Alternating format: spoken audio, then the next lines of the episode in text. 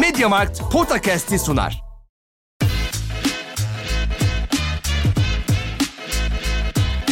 Potakast. Kaan Kural ve Orkun Çolakoğlu'yla NBA gündemine haftalık bir bakış.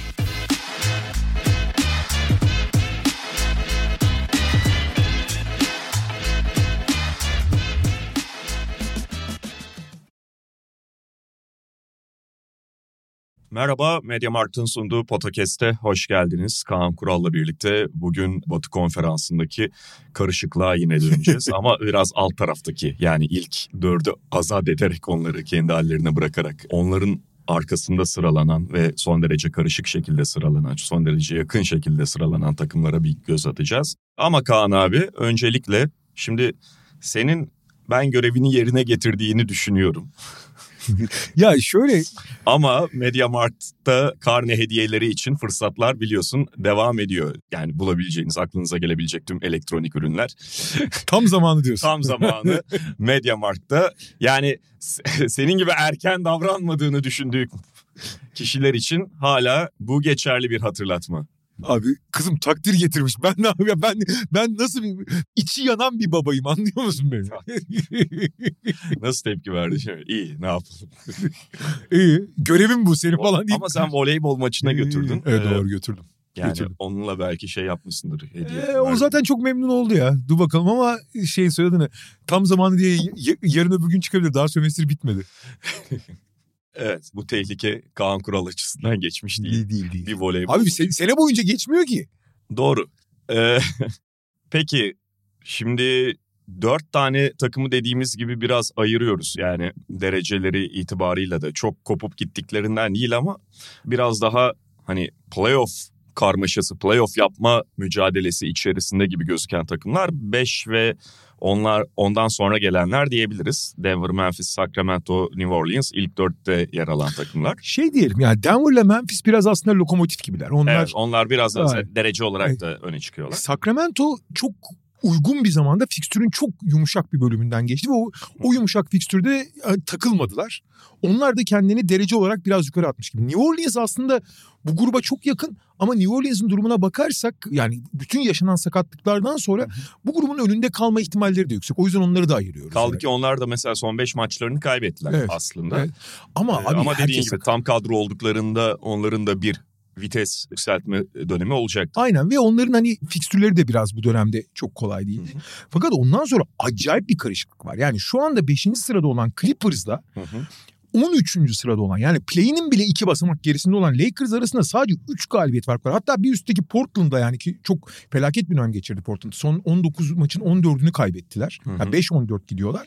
Hani Portland'da o felaket giden Portland'la gerçi Clippers'ın da iyi gittiğini iddia etmeyeceğiz ama iki mağlu yani mağlubiyet sahnesinde iki fark var sadece. Yani Portland bir hafta sonra on- 12.likten 5.liğe çıkmış olabilir. Ya işte bu sabah Clippers Lakers maçı vardı. Hani yakın bir maç olmadı ama bir şekilde Lakers kazanmış olsa bir maça iniyor aralarındaki Tabii, tabii, tabii. şey zaten. Yani ve yalnız şunu söyleyeyim hani e, yeri gelmişken önce istersen Lakers'dan başlayalım takasla başlayalım. Olur, olur. Tabii bir takas yaşandı önceki gün. Rui Hachimura'yı Lakers Kendrick Nunn artı 3 tane ikinci tur hakkı karşılığında aldı. Sen şeyi okudun mu abi ben o en çok ona güldüm. Bu yolladıkları 3 tane ikinci tur hakkı var ya Aha. bunların iki tanesi Russell Westbrook takasının bir parçasıymış abi. Yani o takası artık yani e, ikisini bir arada düşünürsen aslında bütün bu oyuncuları hani o haklar da gidiyor. Yani Russell Westbrook karşılık işte e, hepsi gitmiş gibi oldu. Russell Westbrook artık Rui Hachimura'ya karşı e, bu oyuncular gitmiş gibi oldu yani.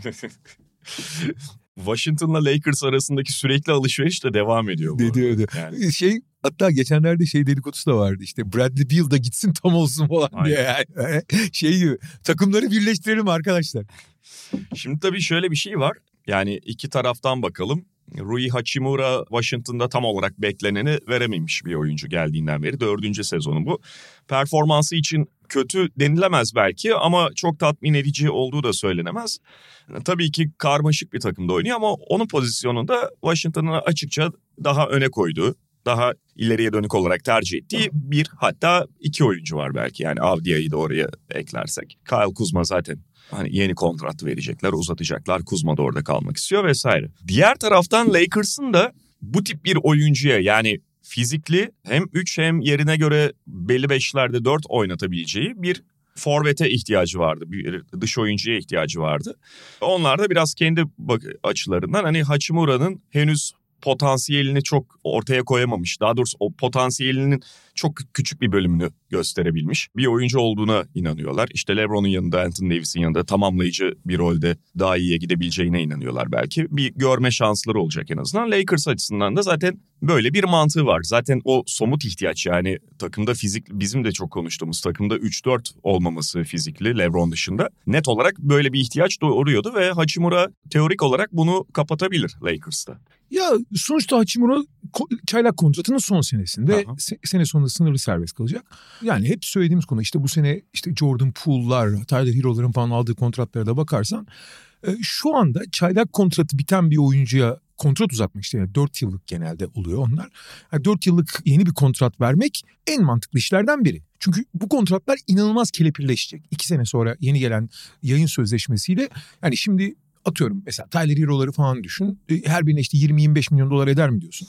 Abi 20-25 milyon dolar gibi bakmamak lazım. İlk iki senesi öyle olabilir. Fakat son iki senesinde bu 20-25 milyon dolar şu anki 15 milyon dolarlara falan denk gelecek. Yani mid level'ın bile 12-13'e çıkması bekleniyor. Düşünsene mid level'dan hallici olacak bu oyuncular. O yüzden hani oyuncu hiç isteneni veremese bile mesela DeAndre Hunter en son yapılanlardan biriydi. Hı hı. Hak ediyor mu hak etmiyor mu konuşuluyor işte 17-18 milyon dolar hak eder mi? Ya abicim oyuncu hiç hak etmiyor olsa bile bu kötü bir kontrat olmayacak. Yani hani e, senin elini kolunu bağlayacak bir kontrat olmayacak. Kurtulabileceğin de bir kontrat evet. olacak. Ee, ve hatta ve, hatta de. ve hatta sen çok kullanamasan bile hala bir şeyler verdiği zaman iyi bir kontrata sahip olduğu için bir takas değerine bile dönüşebilir. Yani oyuncu çok değerli olmasa bile o kontratla artı değer katabileceğin bir şey haline dönüşür. Buna rağmen kontratının uzatılmayan bir oyuncunun ne kadar planlarda olmadığını gösterir. Hı hı. Ki zaten sezon başından beri sürtüşmeler sürüyordu. Hachimura benim değerimin bilineceği bir yer olması lazım falan diyordu. Bu ayrılığın olacağı belliydi. Ve Lakers bunu görünce hemen balıklama atladı. Hachimura onların isteklerine çok yanıt verir mi? Senin söylediğin konularda belki verebilir ama esas mesele abi Lakers'ın çok büyük oranda sadece 3-4 pozisyonu için değil ki bence Hachimura 3 çok oynayamaz. Ama LeBron idare eder orayı yani 4 oynatacaksın. Asıl mesele Lakers'ın ciddi anlamda yani çok basit söyleyeyim daha yetenekli oyunculara ihtiyacı var abi. yani bu saçma adamların bir kısmından kurtulmak lazım. Şey diyor iyi basketbol iyi basketbolcularla oynadı. Aynen bunu diyorsun yani. Şimdi Hachimura iyi bir basketbolcu mu? O kadar değil. O kadar olsa zaten Washington elinde tutar. Yani tamam Kuzma iyi oynuyor ve hani ona yer bulamıyor gibi diyorsun ama Hachimura biraz zor bir oyuncu. Çünkü bazı şeyleri iyi yapıyor. Mesela çok, iyi bir orta mesafe şutörü. Özellikle dip çizgiden falan.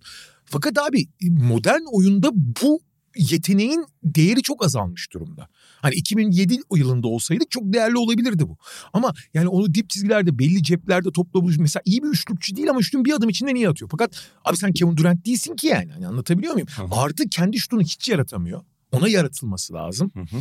Ayağı kurulu iyi şut atıyor evet. köşelerden. Evet. O bir detay. Aynen. Ve ama mesela fizikli iyi bir savunmacım ayaklarını çok çekemiyor ama pozisyon biliyor, disiplinli falan. Yani abi fena değil, kötü topçu değil ama yani ekstra bir kendi hiç pas veremiyor olması ya. Pas yeteneği çok kötü ve hani kendi de pozisyon hazırlayamıyor. Onu hazırlayıp kullanman lazım. Şimdi burada bunların yerine getirebilmesi için LeBron'un biraz orijinal formatına geri dönmesi lazım. Şimdi LeBron bu sezon çok iyi bir sezon geçiriyor bu arada. Hani herkes şimdi işte sayı rekoruna gittiği için hani biraz yavaş yavaş metiyeler düzülmeye başladı ama özellikle Davis sakatlandığından beri inanılmaz vites yükseltti abi LeBron. Bize ben hep şey diyordum. Hani son 3-4 yılda görüyorsun yavaş yavaş doğal olarak hani hem yaşı hem de oynadığı yani fiziksel yıpranması itibariyle eski fiziksel gücünden biraz uzaktı LeBron. O boyalanan bitirişlerinde falan çok ortaya çıkıyordu. Yani eskisi gibi hani biliyorsun LeBron zirve döneminde şak gibi bitiriyordu abi potu altında. Hı hı. Hani hiç kimse durduramıyordu kolay kolay. Çok net bitiriyordu falan. Son yıllarda biraz biraz törpülenmeye başladı. Abi bu sene gene acayip seviyelere çıktı boya, boyalanan bitirişleri. İnanılmaz bitiriyor. Bir. ikincisi kendisini hiç olmadığı kadar transition'a veren bir LeBron görüyoruz. Geçiş hücumun da abi Yanis'ten sonra en fazla geçiş hücumu bitiren oyuncu tüm NBA'de. Hı hı. Ki Yanis biliyorsun bunun şeyi şahikası yani. Abi muazzam bir geçiş hücumcusu oldu ki bence LeBron çok zeki bir adam olduğu için geçiş hücumunun önemini çok anlamış durumda artık modern NBA için. Abi geçiş hücumlarını inanılmaz zorluyor. Pota dibinden çok bitiriyor. Kötü üçlük atıyor bu sene. Dün gerçi 9 tane attı ama kötü üçlük atıyor. Onu da çok zorlamıyor. Fakat en önemlisi Abi Lebron bu sezon başından beri ben birkaç maç izledim. Ulan hani maçın gidişatıdır. Daha sezon başıdır falan. Abi sezon boyunca öyle.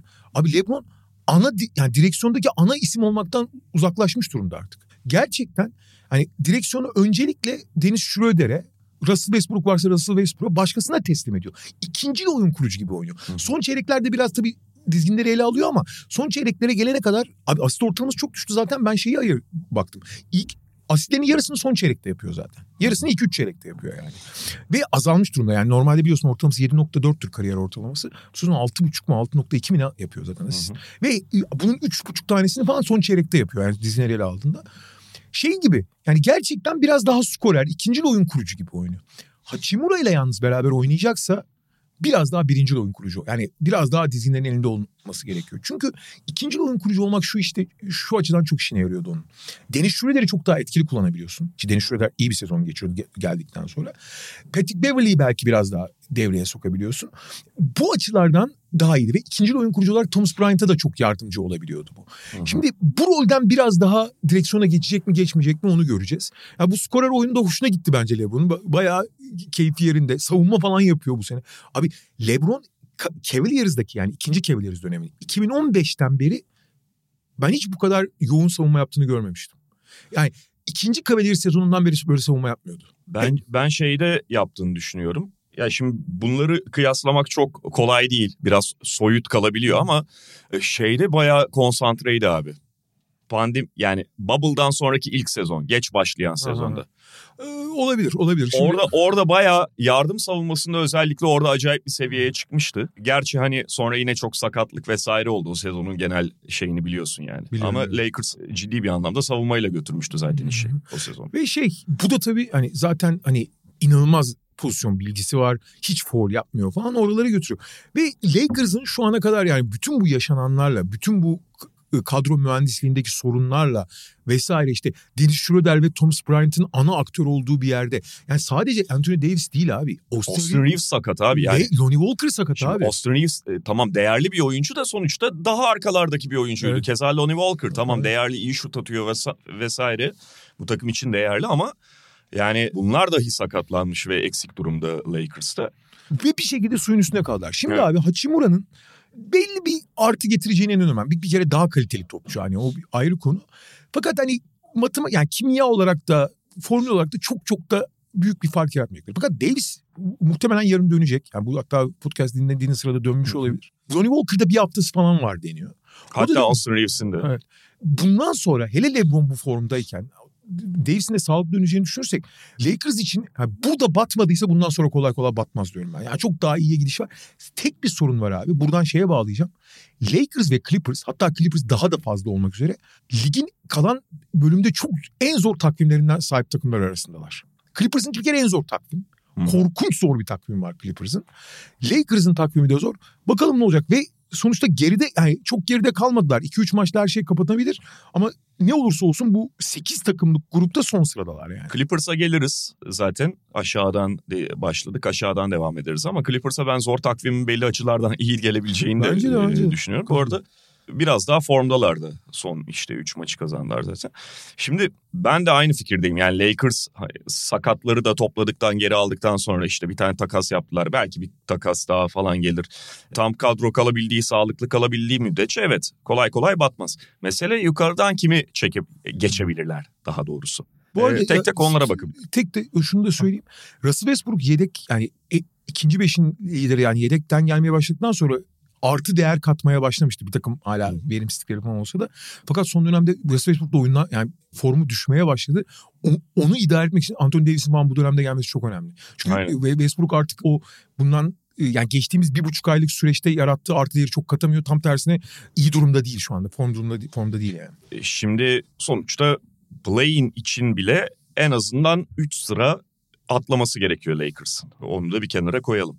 Şimdi buradan Portland'a geçelim. Mesela Portland aşağı doğru inişte. Hem de bir serbest. süredir ve tekrar şey konuşulmaya başladı zaten. Yani sezon başındaki muhabbetler geri döndü. Portland reset mi atsa? Ya olacak mı bu iş? Tamam Lillard kazanmak istiyor. Onlar da Portland'da Lillard'la yolu ayırmak istemiyor ama bu takıma ne katabilirler? Bu takıma hangi parçayı katıp ve eldeki neyi verip o parçayı alacaklar? O da ayrı bir konu. Hangi parçayı katıp bu takımı daha kazanması için yüksek ihtimali hale getirebilirler? Bu kolay bir soru değil. Ama diğer tarafa da diğer yola da girmekte çok çekingen olduğunu görüyoruz kaç senedir Portland'ın. Ama yani bu takımın artık düşüşte olduğu, Lillard'ın kahramanlıklarının işte Simons'un ona verdiği destek skorerliğin, Jeremy Grant'in gayet iyi oyununun da yetmediği ortada. Birkaç hafta önce yine onları konuşuyorduk. Bir kere çok bariz bir problem var bu takımın. Yani beş kişi gibi takım. Evet.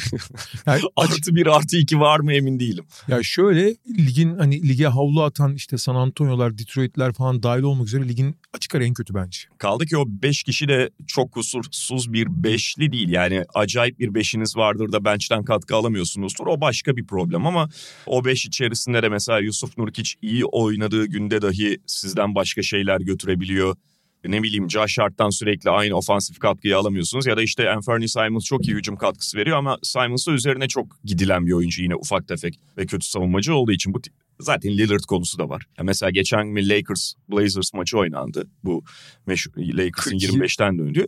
Bu hani çok devrimci bir şey değil, acayip bir olay değil. Sadece örneği vermek için söylüyorum. Son periyot LeBron direkt olarak Lillard'ı almaya başladı şeye, pick and roll'a. Yani bundan bundan kaçamıyorsun zaten. İşin ilginçinde Lillard da iyi bir sezon geçiriyor. Sezon başında ufak tefek sakatlık problemleri olsa da Lillard sahadayken zaten reytingleri artı 5 yani. Artı, yani 5 sayı daha yüksek oranda sayı üretiyorlar. Çıktığı zaman eksi 7'ye falan düşüyor yani. Gerçi herkes için geçerli. Ben çok kadar zayıf ki yani kenardan gelen. Ama özellikle Lillard son bir buçuk aydır inanılmaz da formda. Fakat abi yani ben bunu iki sene iki senedir söylüyorum. Bu sene artık yani bas bas bağırmak lazım. Sezona iyi başladıkları için gene bence yanıldılar biraz. Hatta Lillard sakatken de fena gitmiyorlardı. Küçük yani kaç 9 mu 10 maç mı ne kaçırdı ya Lillard. Hı hı. Fena gitmiyorlardı. Kendi kendilerine aldılar. Lillard da gelince canavar gibi olacağız falan diye. Abi olmuyor işte. Yani iki senedir söylediğim şey de artık daha, daha ne söyleyeyim. Abi Lillard'ı takas edip bu takımın sıfırlamak sıfırlamaya mecburlar yani. Abi Jeremy Grant'in sezon sonunda kontratı bitiyor tamam mı? Hı hı. Yusuf Nur ki zaten modern bir takımın uzun olabilecek bir oyuncu değil. Yani yararlı vesaire ama ona sahipsen bambaşka şeylere sahip olman lazım. İşte Anthony, yani sen senin söylediğin şeyleri tekrar etmeyeceğim. Abi bu takımın artık rekabetçi olabilecek sınırları çoktan yani bunlar denendi. CJ McCollum varken de işte kanatlara önce çok savunmacılar denendi. Sonra daha toplu oynayabilenler olmuyor abi. Olmuyor ve olmayacak. Her sene de daha zorlaşacak. Bu sene gene çok iyi başladılar. Biraz gözleri boyandı ama yok. Abi Lillard hala değerliyken hala yani bir şey getirebilecekken evet, sana. Yani hani Gober gibi bir takas yapabilecek durumdayken abi her sene bu ihtimal daha da azalıyor. Hı hı. Ve her sene bu karşında alabileceklerin daha da azalıyor.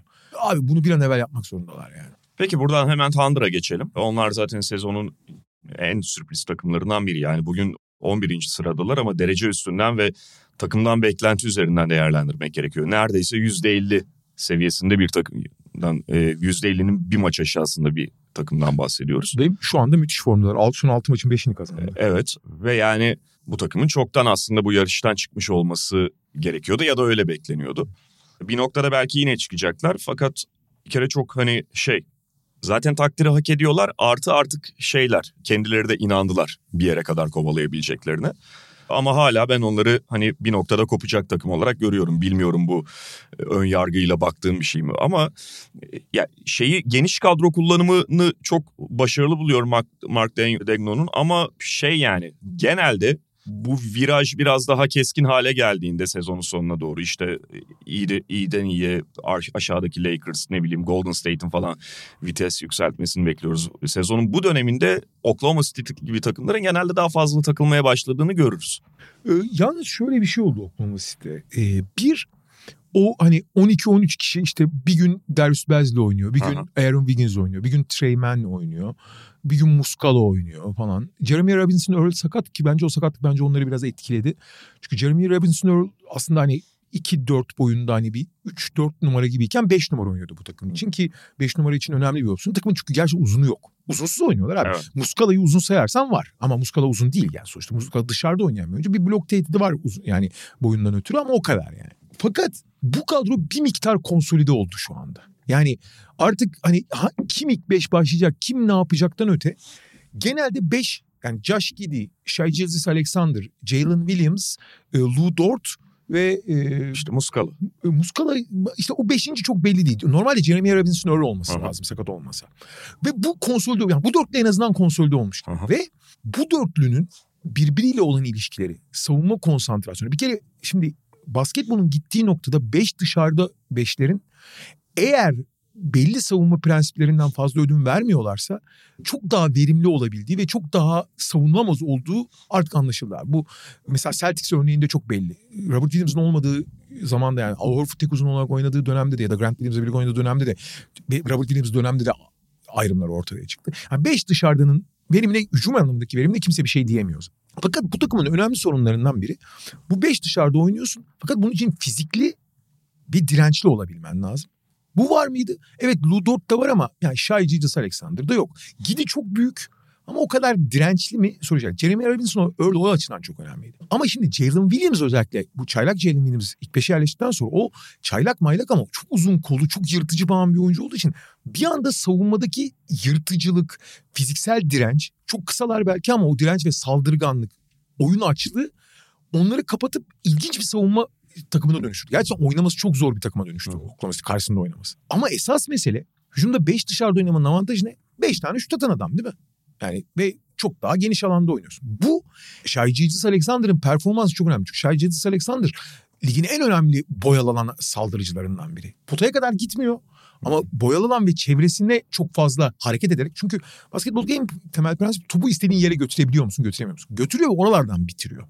Araya sızıyor. Ben şey diyorum ona zaten yılan gibi sı- sıyrılıyor abi. Üç kişinin arasından falan geçiyor.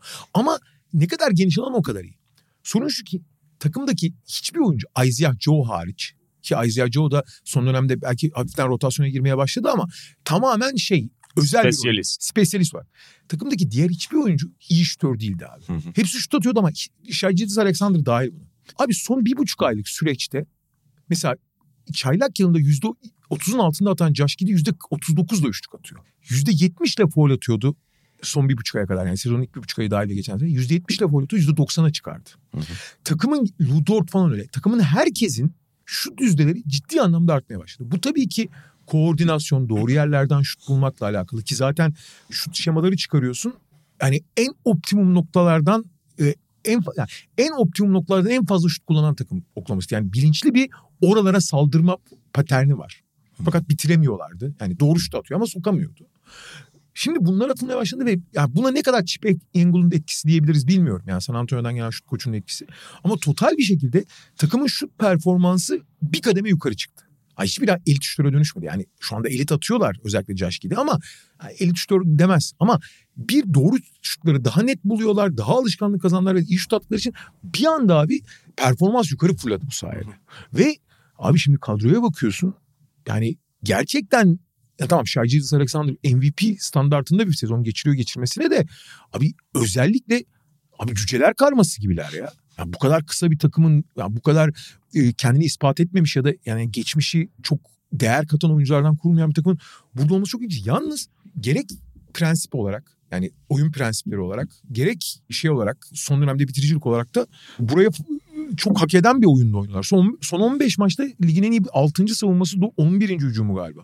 Olabilir. Sen işte biraz önce son 6 maçtaki 5 galibiyetten bahsettin. Yani onu genişletebiliriz de hatta biraz. İşte 10 maçta zaten şey. Bu arada son, O- son 11 maçta da 7 galibiyet. O Buna- da kıymetli bir Aynen. derece. Bu son 6 maçta bir tane tek mağlubiyet de yanılmıyorsam e, Sacramento değil mi? Sacramento mu? Yok Miami de olabilir. Ee, Sacramento. Sac- Ondan o önce da çok yakın maç. çok yakın. Ondan önceki Miami maçı da son top zaten. Tabii. Ondan önceki Miami mağlubiyeti.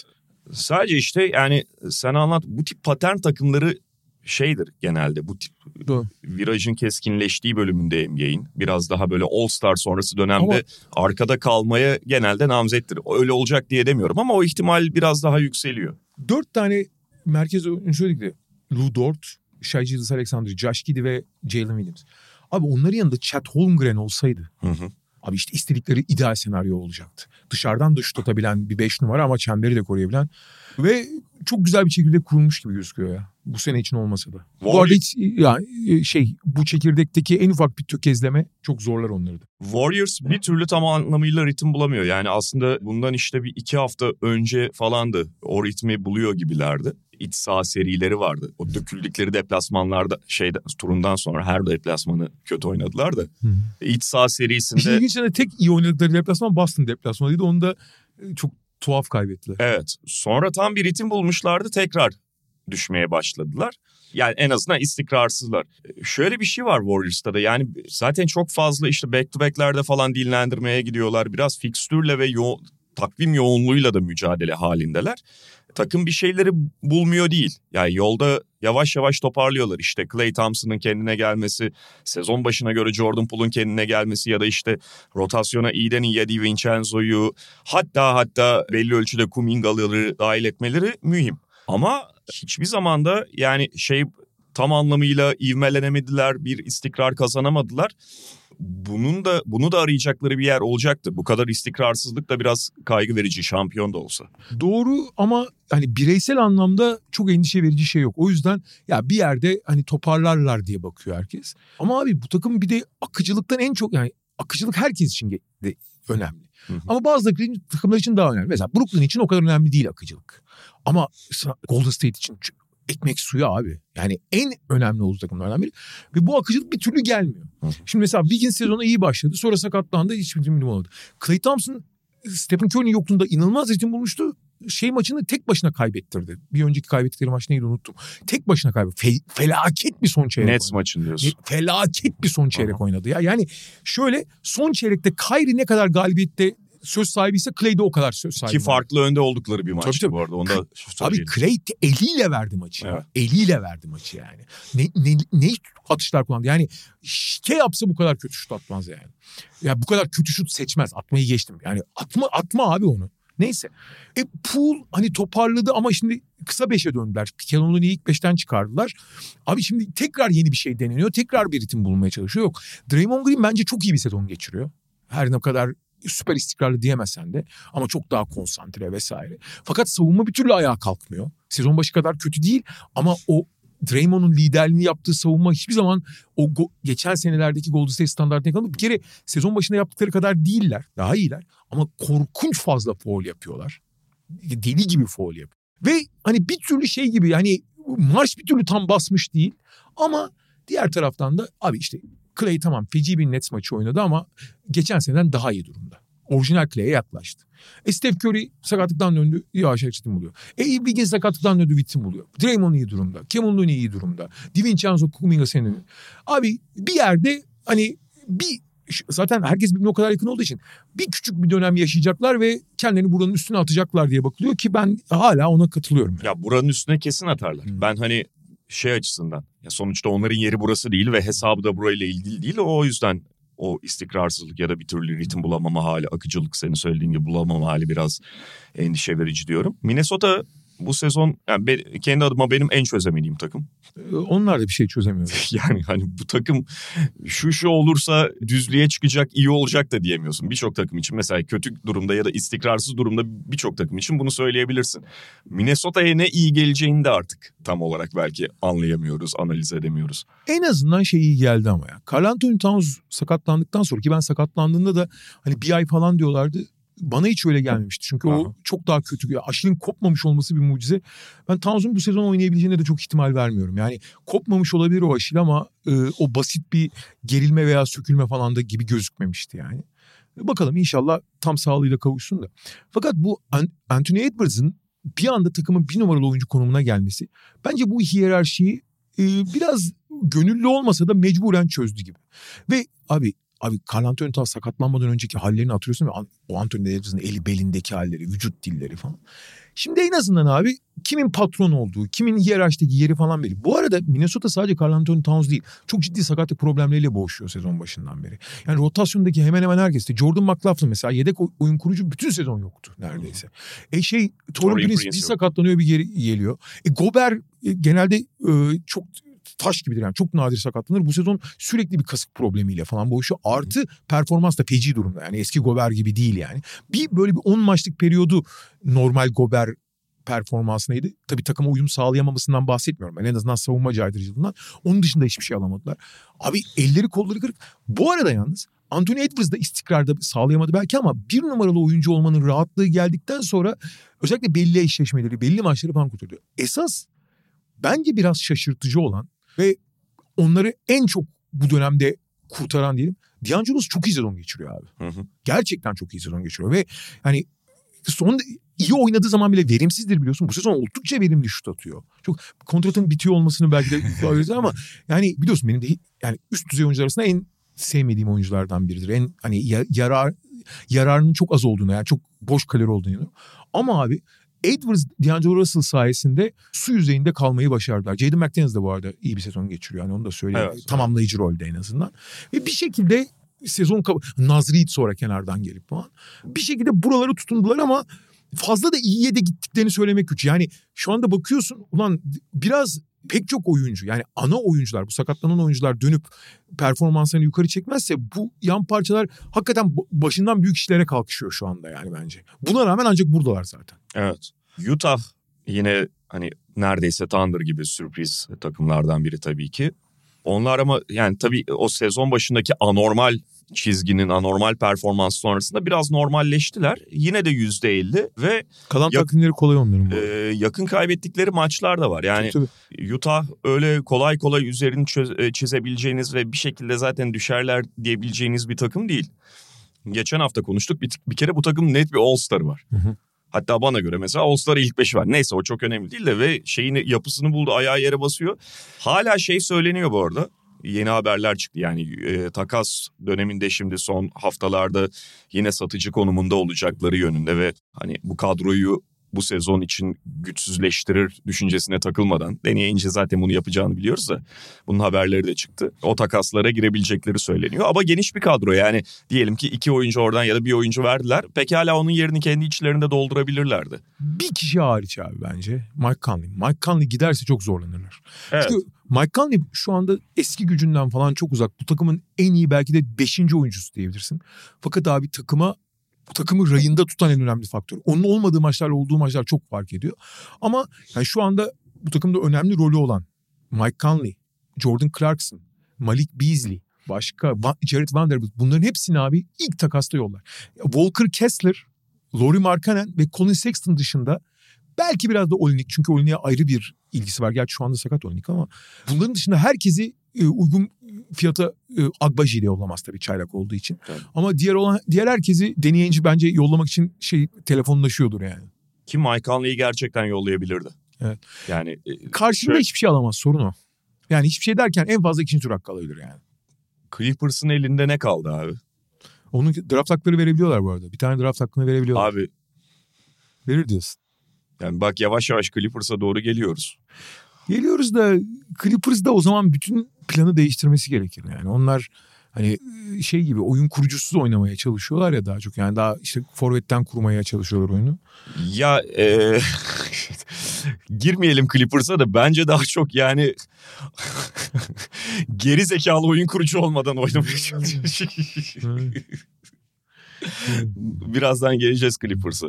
Phoenix enteresan şey toparlanma şeyine girdi. Yani Chris Paul falan döndü işte Cam Johnson döndü zaten de arada çok böyle aa bunu nereden aldılar bunu nereden kazandılar diyeceğin iki maç falan da cebe koymuş oldular oldu. ve bir anda dört oldu üst üste dört galibiyet oldu. Bir ara 11 maçın 10'unu kaybettiler. Evet. Arada kazandıkları tek maç tam kadro, full kadro Golden State deplasmanıydı ya. Yani Golden State full kadroyken bunlar da Dwayne Washington'lar falan oynuyordu yani. Ve fark yiyorlardı. Evet. İşte Grizzlies maçı onların arada şey oldu. Tabii e, işte e, Nets'i yakaladılar. Halliburton'sı, Spacers'ı yakaladılar. Son maç zaten Hornets'tı. Üstü Chris Paul döndü, Cam Johnson döndü derken bir takım toparlanır oldu.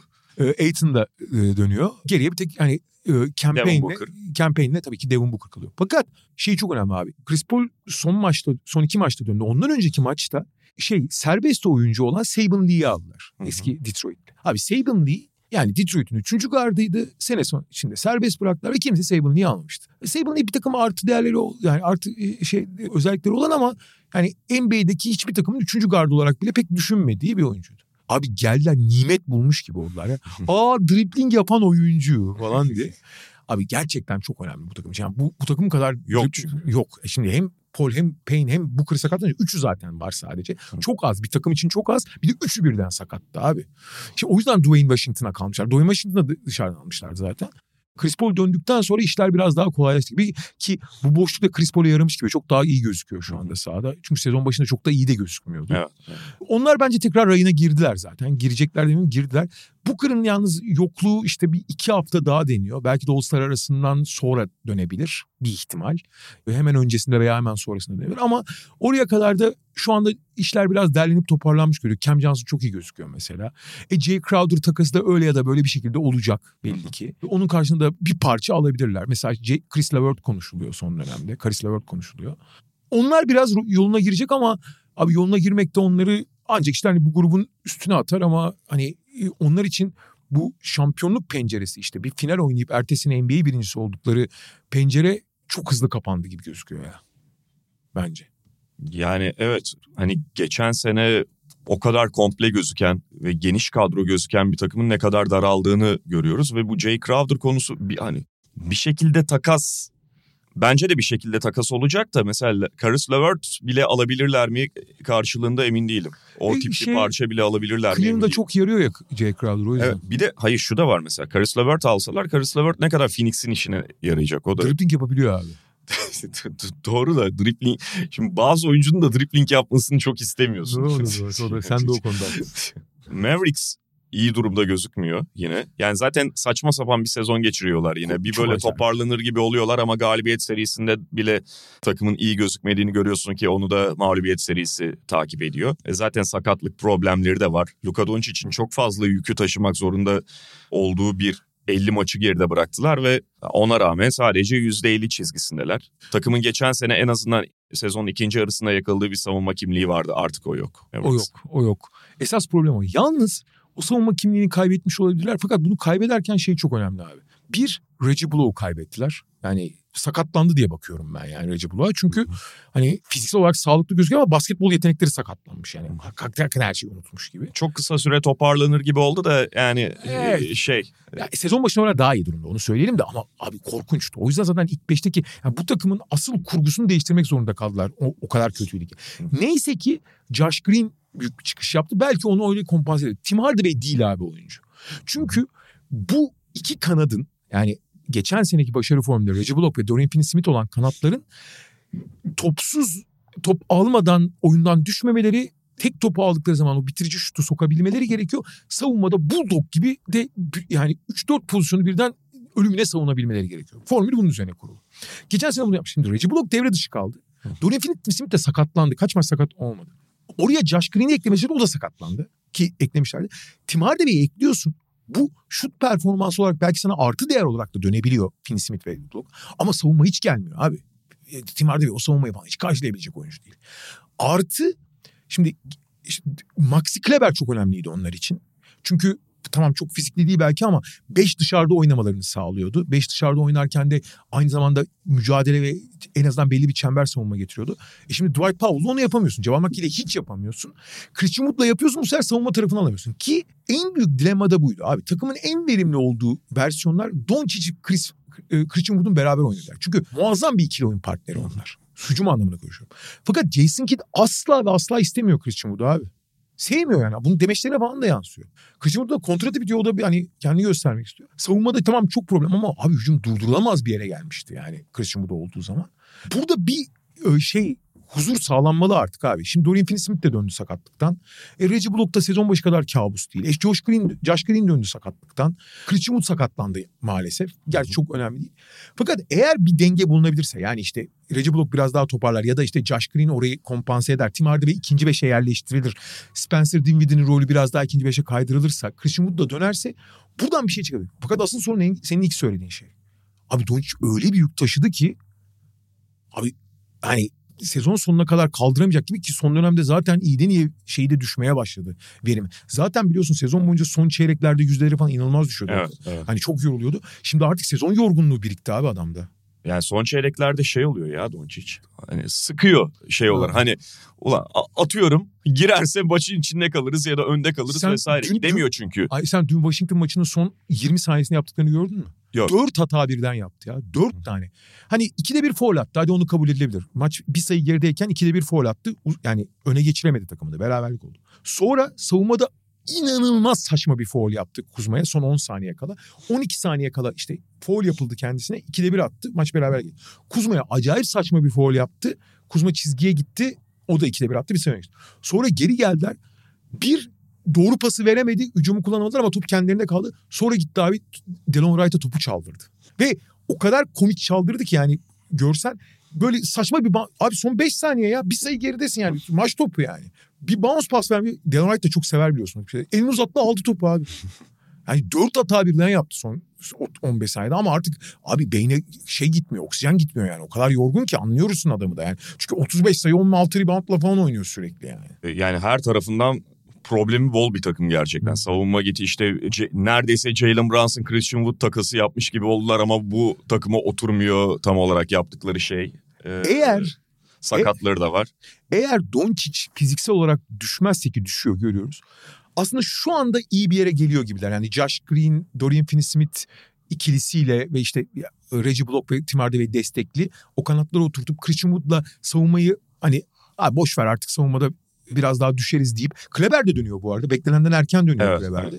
Ee, Yani e, tam güçlerine kavuşuyor gibiler. Ama Doncic'in güçleri artık çok azaldı yani. Çok çok yük taşıdı çünkü. Ya ve bu takım geçen sene şimdi konferans finali oynadı. Onun üstünden değerlendirmek gerekirse bu takımı onun çok uzağında gözüküyorlar. Playoff yapmak falan başka bir konu ama ve Clippers diyelim.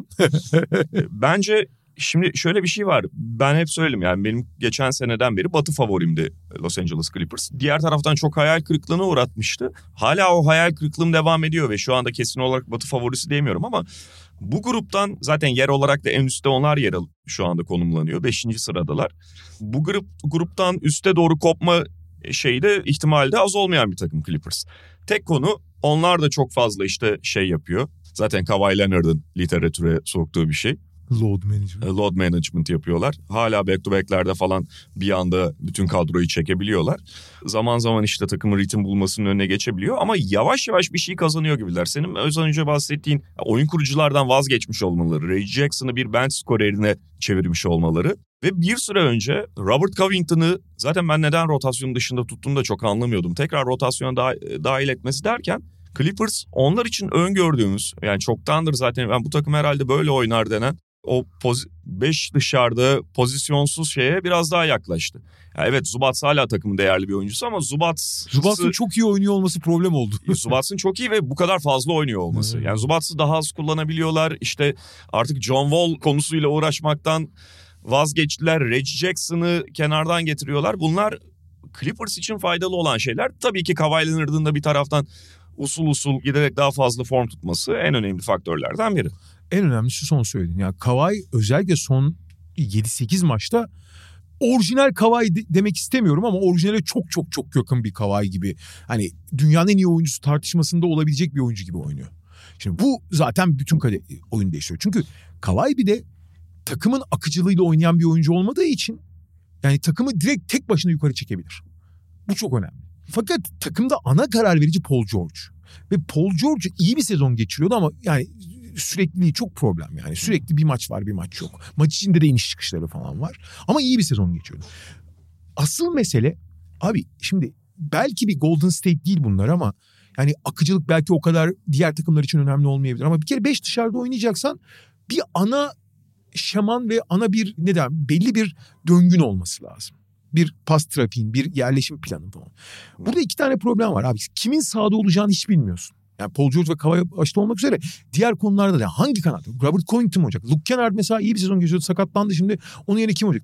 Terence nihayet ben her zaman onu söylüyorum. Terence Mann'i nihayet ilk beşe yerleştirmeye karar verdi ki Terence Mann'in oynaması çok önemli. Terence Mann iyi bir şutör değil. Bazen ya geçen iki sene önceki playoff'taki gibi anormal şut attığı dönemleri saymıyorum. Ama çok önemli abi. Çünkü bu takıma gerçekten enerji veren e, Agresif. agresif olan ve fi- fiziğiyle oynayan çok en önemli parça gibi neredeyse. Fakat abi kimleri ne kadar? Şimdi Norman Powell kötü bir sezon geçiyor. O da forma girdi. Hı hı. Abi tamam kanat çok değerli 10 tane kanadın olsa ama abi sonuçta sahada 3 tanesi ya da en fazla 4 tanesi sahada olabiliyor. Hangileri hangi kombinasyonlarda sahada olacak bunların hiçbir provası bile yapılmamış durumda. Bir. ikincisi abi Kavay'ın olduğu yerde zaten Kavay'dan bağımsız bir yapı kurarsın. Kavay ona eklemlenir. Toronto'da da böyleydi bu yani. Bir San Antonio'da böyle değildi. San Antonio'nun doğasına aykırı oldu. Ama Kavay artık hep öyle oynuyor. Fakat bunun için abi bir kafaca hazır olmak lazım. Yani diğer oyuncuların hani bir şey oynaması Kavay'la başka bir şey oynuyor olması gerekiyor. Kavay'ı eklemesi gerekiyor. Kavay'ın da buna hazır olması lazım. Abi yani daha sezonu bugün açmış gibiler ya. Bu çok kötü bir şey değil aslında. Daha 30 maç var. Daha hala belli şeyler oturabilir. Hatta belki de Doncic yani Dallas'ın tersine taze kaldıklarını bile söyleyebilirsin. Ama bir yerde de abi bir yani tamam akıcılığa çok ihtiyacın yok ama abi bir takım kimliği de olsun ya. Fiziksel, zihinsel. Kavay'ın abi böyle robot gibi olmasının belli avantajları var tamam Ne olursa hiçbir şeyden etkilenmiyor adam oynuyor. Bir de hani muazzam bir oyuncu olduğu için hani takıma eklediğin zaman takım arkadaşlar arasında bir saygı da uyandırıyor. Abi adam çünkü işini eşek gibi işini yapan, en üst düzeyde yapan adam. O yüzden kimse de ona ulan bir aydır yatıyor geldi takımı aldı demiyor kimse. Fakat diğer taraftan da abi yani bu robotlu abi sıfır lider ya. Yani takımı yani işte takım kötü giderken bir çekip çevirecek topu bana verin ben hallederim diyecek takım arkadaşına bir şey söyleyecek bir karakter de değil. E Paul George da öyle bir karakter değil zaten. Burada işte o zaman en çok sesi çıkan işte John Wall'lar, Reggie Jackson'lar bir anda alfa karakter gibi görüyor. Marcus mu Marcus Morris'in alfa olduğu yerde başlarım öyle alfalı bir abi. İşte Mike Conley o yüzden olsun o. Ha, olabilir. o olabilir. Mike Conley o konuda yani süper alfa değildir ama. Değildir abi ama, ama bir şey bu tip bir takımı yani düzgün bir yola sokabilecek Aynen. böyle Ve, düzgün liderlik yapacak Aynen tipte öyle. adam. Ve konuşur da yani belki evet. bağırmaz ama konuşur da yani. Ben yani peşine düşeceklerini düşünüyorum. çok agresif olamayabilirler çünkü Utah draft hakkı istiyor. Clippers'ın verebilecekleri sınırlı olabilir ama illaki düşünüyorlardır bir taraftan. Yalnız abi geçen sene falan yani Bubble tabii bunun en ekstrem örneği ama Kavay'dan bağımsız. Hı hı. Ki, çünkü Kavay ayrı bir. Abi zihinsel direnci de çok düşük bu takımın ya. Çok düşük yani. Hani baştan aşağı hani işleri iyi giderken iyi de en ufak bir tökezlemede yani işte bu Paul George'un playoff saçmalıkları falan bir tarafı. Abi takım halinde çok çabuk dağ, şey oluyorlar, dağılıyorlar. Yani o birlikteliği sağlayacak o hani kazanma güdüsünü, kazanma ıı, biz ister yani şunu yaparsak kazanırız falan test edecek, alışkanlık kazandıracak bir dönemde yaşayamadılar. Abi kalan 30 maçta Abi Kavay'ın en az 25 maç oynaması lazım öyle söyleyeyim ki Kavay ve Paul George'un işte 30 maçları mı kaldı? O civarda bir şey olsa gerek. 32 maçları mı kaldı? Ee, 32. 30, abi 32 maçın 26'sında oynamaları gerekiyor bence. Kavay ile Paul George'un.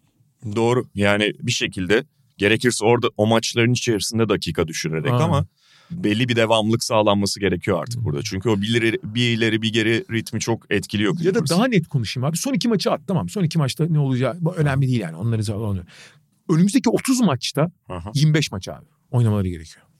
Doğru katılıyorum. Peki böylelikle tüm bu takımları bu grubu konuşmuş olduk. Yani dediğin gibi iki günde bu sıralama baştan aşağı evet. değişebiliyor. O yüzden bakalım haftaya ne göreceğiz önümüzde. Valla burada özellikle Minnesota biraz soru işareti ama Oklahoma City'nin ve şeyin çok kalacağını düşünmüyorum ben Portland'ın. Yani onlar biraz bu arada bu gruptan 3 takım play dışında kalacak. Yani 3 takım sezonu kapatacak yani. Ben onlara dayalı olarak Portland'da Oklahoma City gibi düşünüyorum. Öyle söyleyeyim yani orada içeride kalmasını çok kolay görmüyorum. Utah bir de Utah ve Minnesota ise biraz wild card gibi. Ee, eğer tabii ki Anthony Davis'in sağlıklı döndüğünü düşünürsek Lakers'ın ben yukarı çıkacağını düşünüyorum. Takvim zorluğuna rağmen şeyde ise hani 5-6 olmak tabii ki direkt playoff oynamak için önemli. O 5-6 içinde herhalde Clippers ve Phoenix, Phoenix. ve Golden State üç, en güçlü üç aday. Tabii doğru Golden State ya aslında şey. Ya kim e, işte biraz kimin sağlıklı olacağını doğru. o üç arasında daha doğrusu kimin sağlıklı olacağını bakıyor. Clippers ama bu saatten sonra şey hakikaten biraz vites yükseltir. Belki son ilk olarak, dört içerisini bile zorlar. Son olarak şeyi tekrar edeyim yalnız. Kalan takvimi en zor takım Clippers onu da söyleyelim. Evet bu haftalık bu kadar diyoruz. Media Markt'ın sunduğu Potakest'te haftaya tekrar görüşmek üzere. Hoşçakalın. Hoşçakalın. Media Markt Potakest'i sundu.